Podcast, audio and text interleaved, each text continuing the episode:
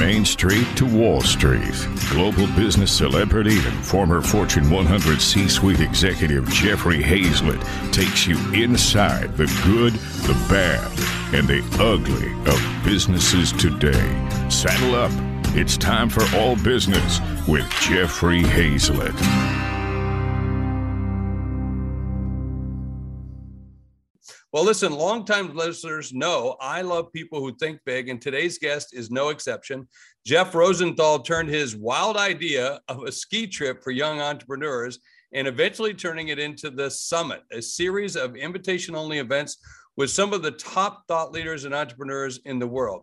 He also co owns one of the world's largest ski resorts in North America. Jeff and his business partners recently co authored a new book called Make No Small Plans Lessons on Thinking Big, Chasing Dreams, and Building Community. Jeff, welcome to All Business with Jeffrey Hayzlett. Thanks for having me, Jeffrey. Appreciate it. It's good. You guys have done well. You start with the book with on a story on how you called at that time the Summit series and how it got started. Can you give the listeners a look at the chaotic beginnings? Um, yeah, absolutely. We we you know started the summit in 2008. We were young entrepreneurs. We were in our early 20s, 23, 24 years old. And when you're that age and you're running a business or you're starting something new, you typically are learning by screwing stuff up and then hopefully not repeating those mistakes or finding like a morsel of wisdom um, from some mentor you found out in the world. And and the idea was very simple. It was like, man, how cool would it be if we could throw an event and gather other young founders who are going through the same stuff that we were going through.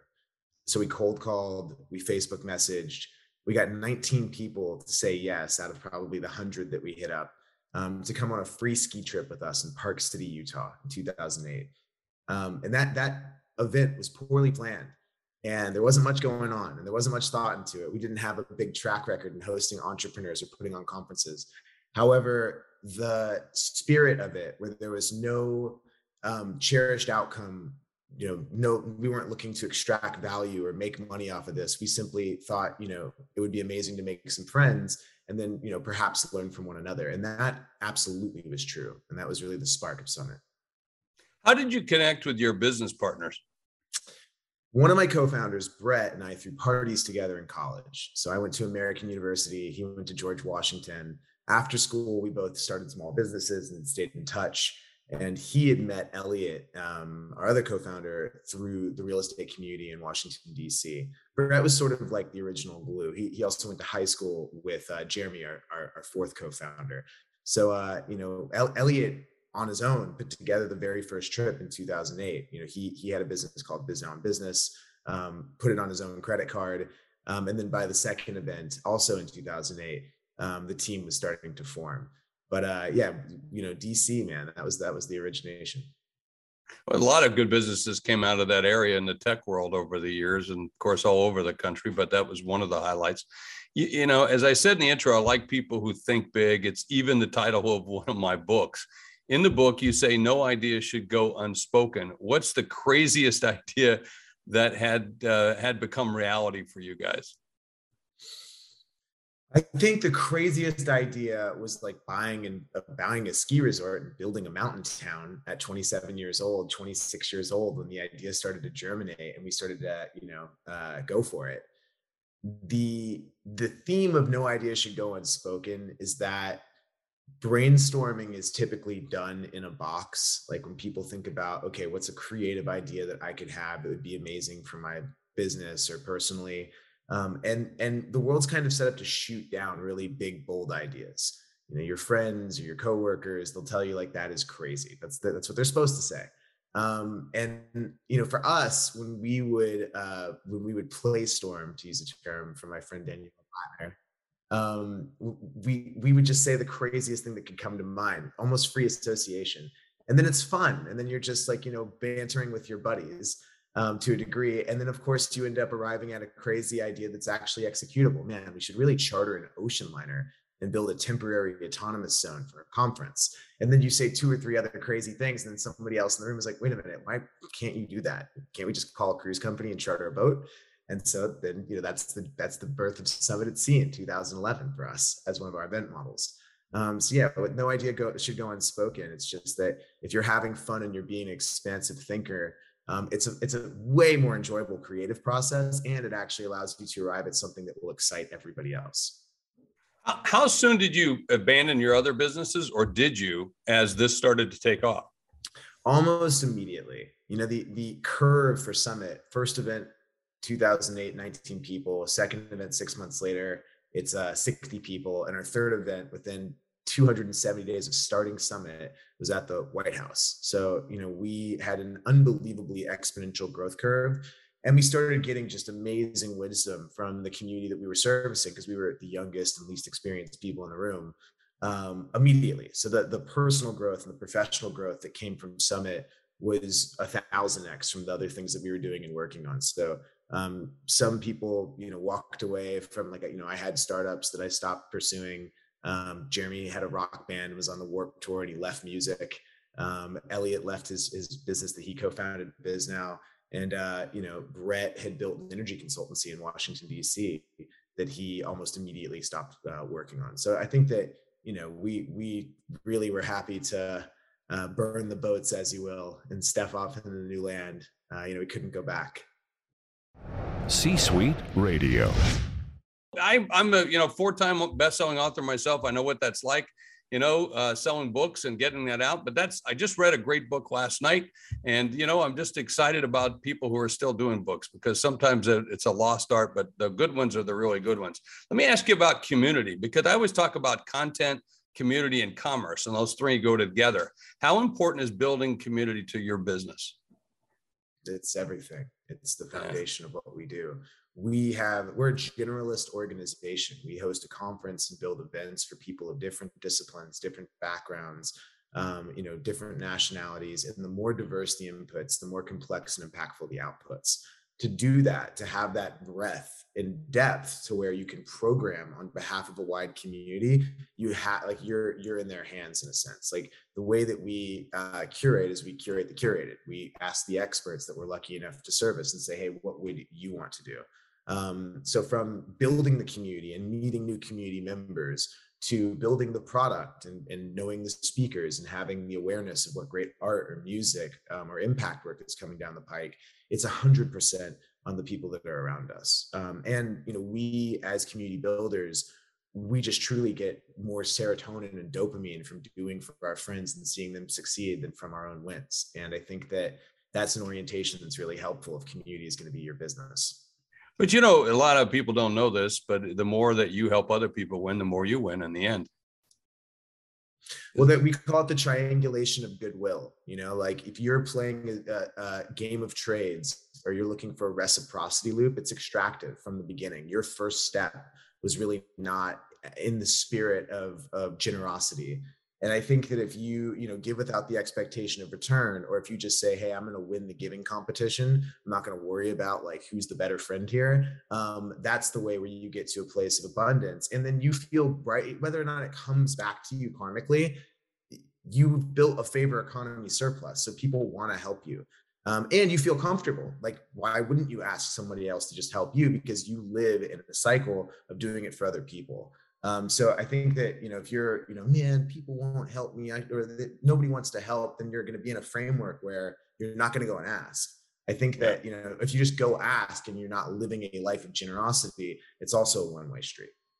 Yeah, because we all run into those takers. I mean, I got people who like that all the time. They're just asking me, asking me, rather than giving.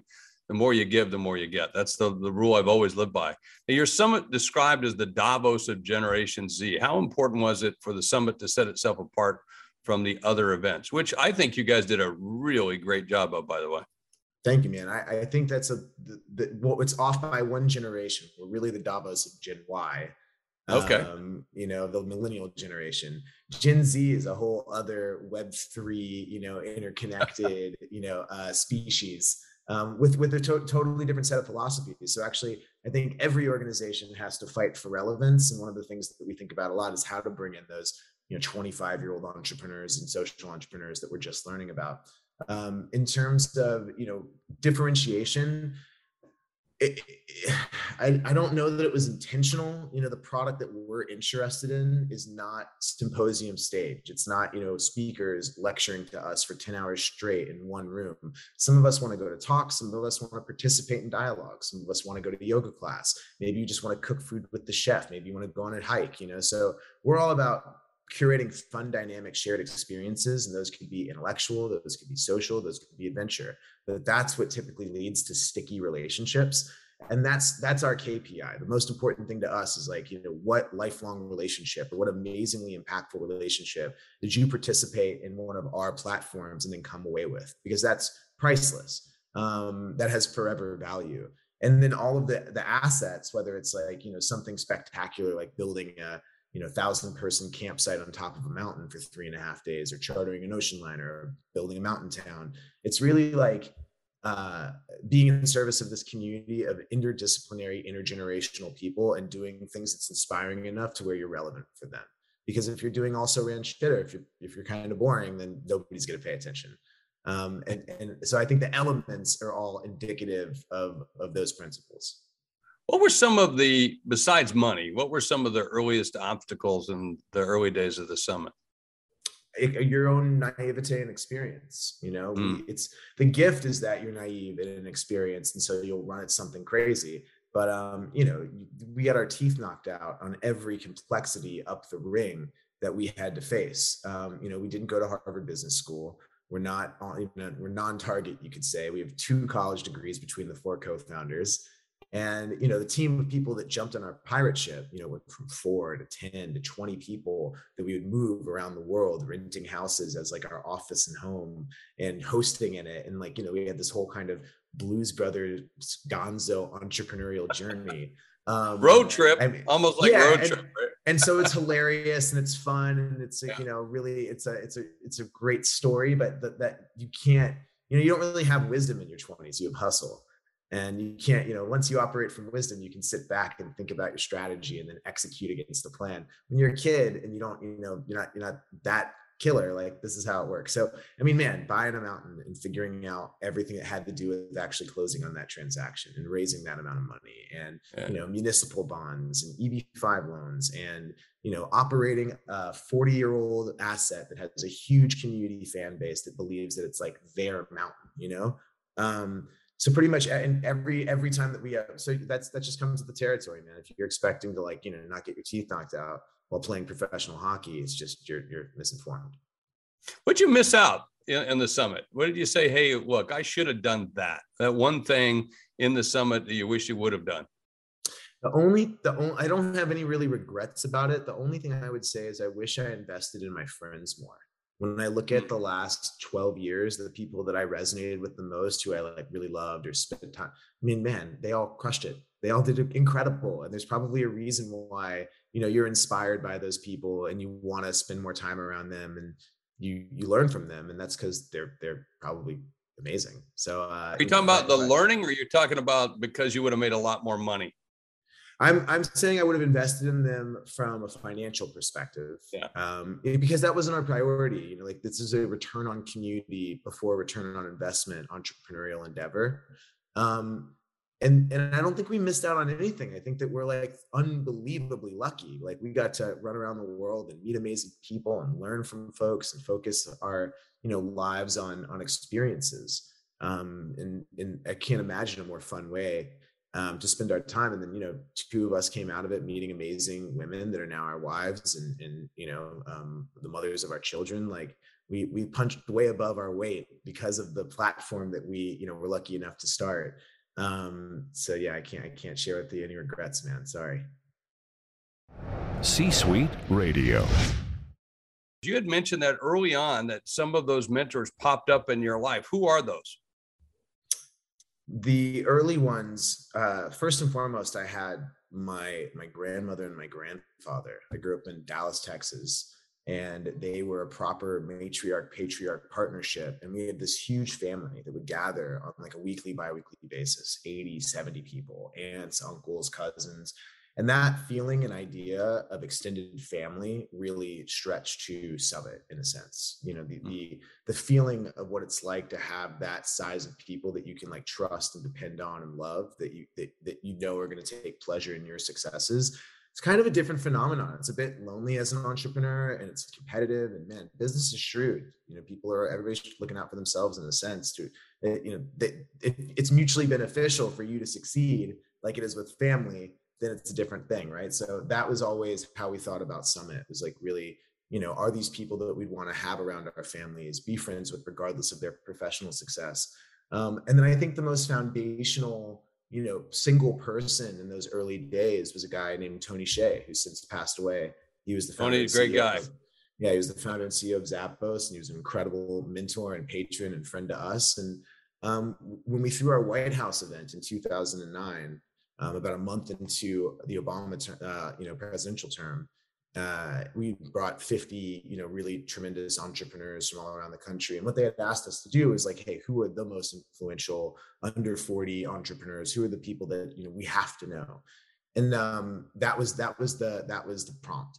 And so after the event, we're at the bar, we're hanging out, and Tony comes up and he's like, "Hey, hey guys, are there people here that you wouldn't have your parents' house and you know for dinner and be their friend if they didn't have their personal professional success?" we were like, "Yeah, there's certainly, of course, but like you know that's not what we were asked to do."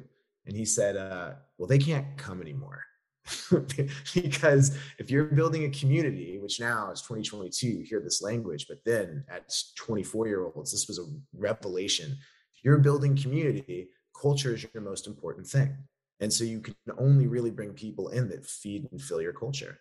Um, and we stayed up all night that night and, and, and really came up with the foundational principles about who we include in Summit. Are you, you know, an innovator in your field, regardless of discipline? And are you a kind, open-minded person that we want to be around regardless of personal professional success? And so, you know, um, praise, praise to Tony.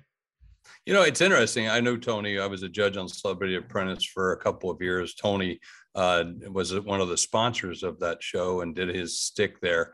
And we got to be friends. Uh, result of it, he sat next to me on the, one of the finales one time. Shy, like introverted kind of guy.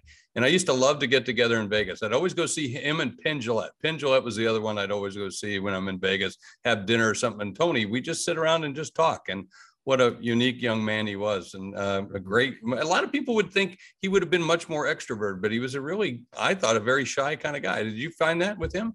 Of course he was one of the only real introverts that that he he was he brought he was brought pleasure and joy by community and yet was incredibly introverted. So it was a it was a it was a complicated setup um, to both be fed and uh, uh, discomforted by you know people in a sense it just shows you that everybody can win no matter who you are. And it's really cool. And he did a great job in that. In the book, you say authenticity trumps perfections. What do you what do you and your other co-authors mean by that? We're much more interested in the real person sitting in front of us than your best efforts in convincing us of what you think we want to see. Right? Like if you're trying to be a character that in your estimation the person in front of you is most interested in then you're losing. If you can um, express yourself from the things that you're actually doing and you're actually passionate about then it doesn't really matter if these people resonate with you or not. You'll find your tribe you'll find your people.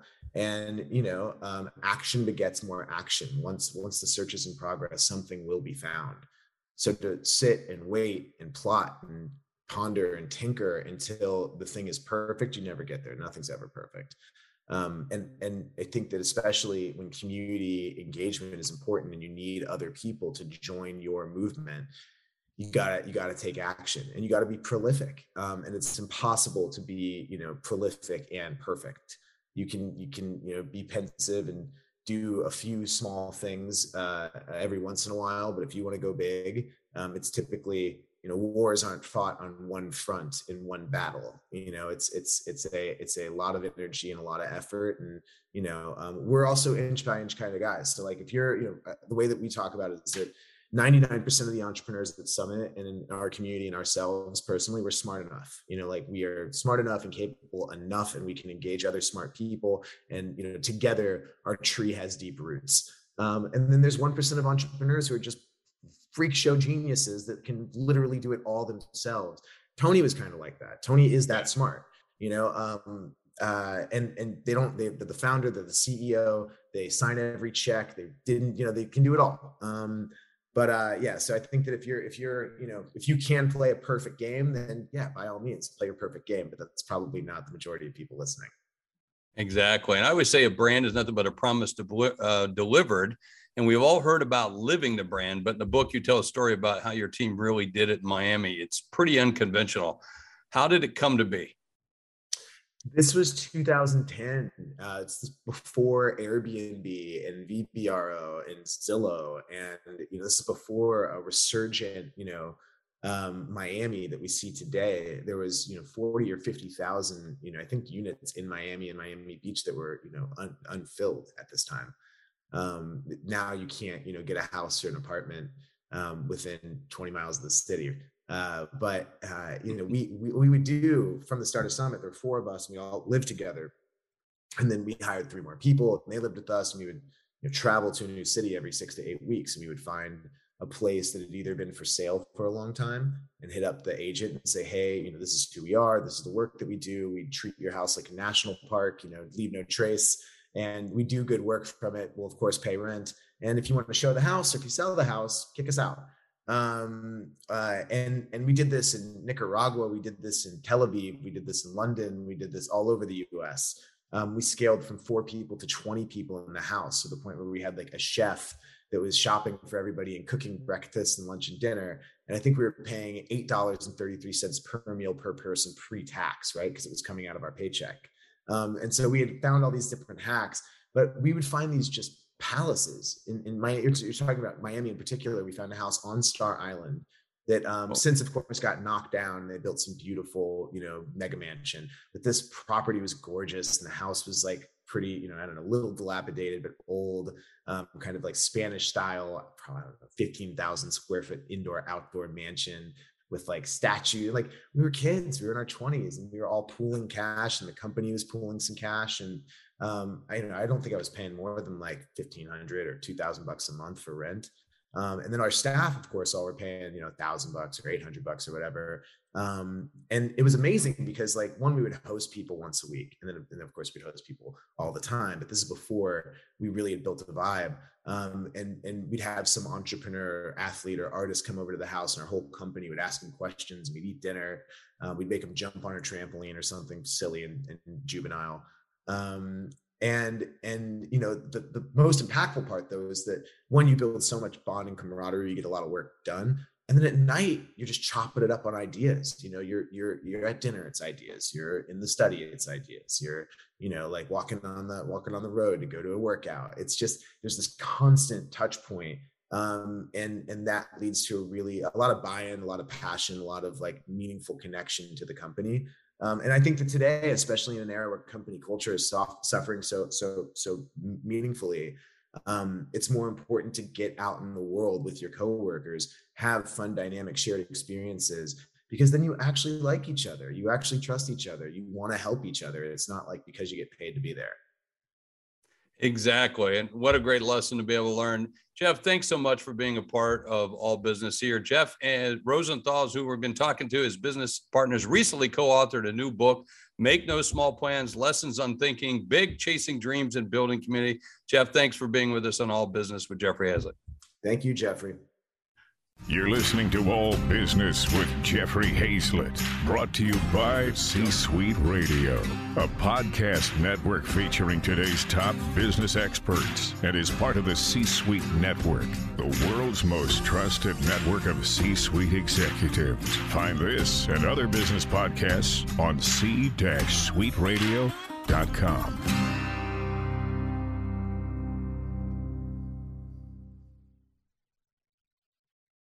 This podcast is a part of the C Suite Radio Network. For more top business podcasts, visit c-suiteradio.com.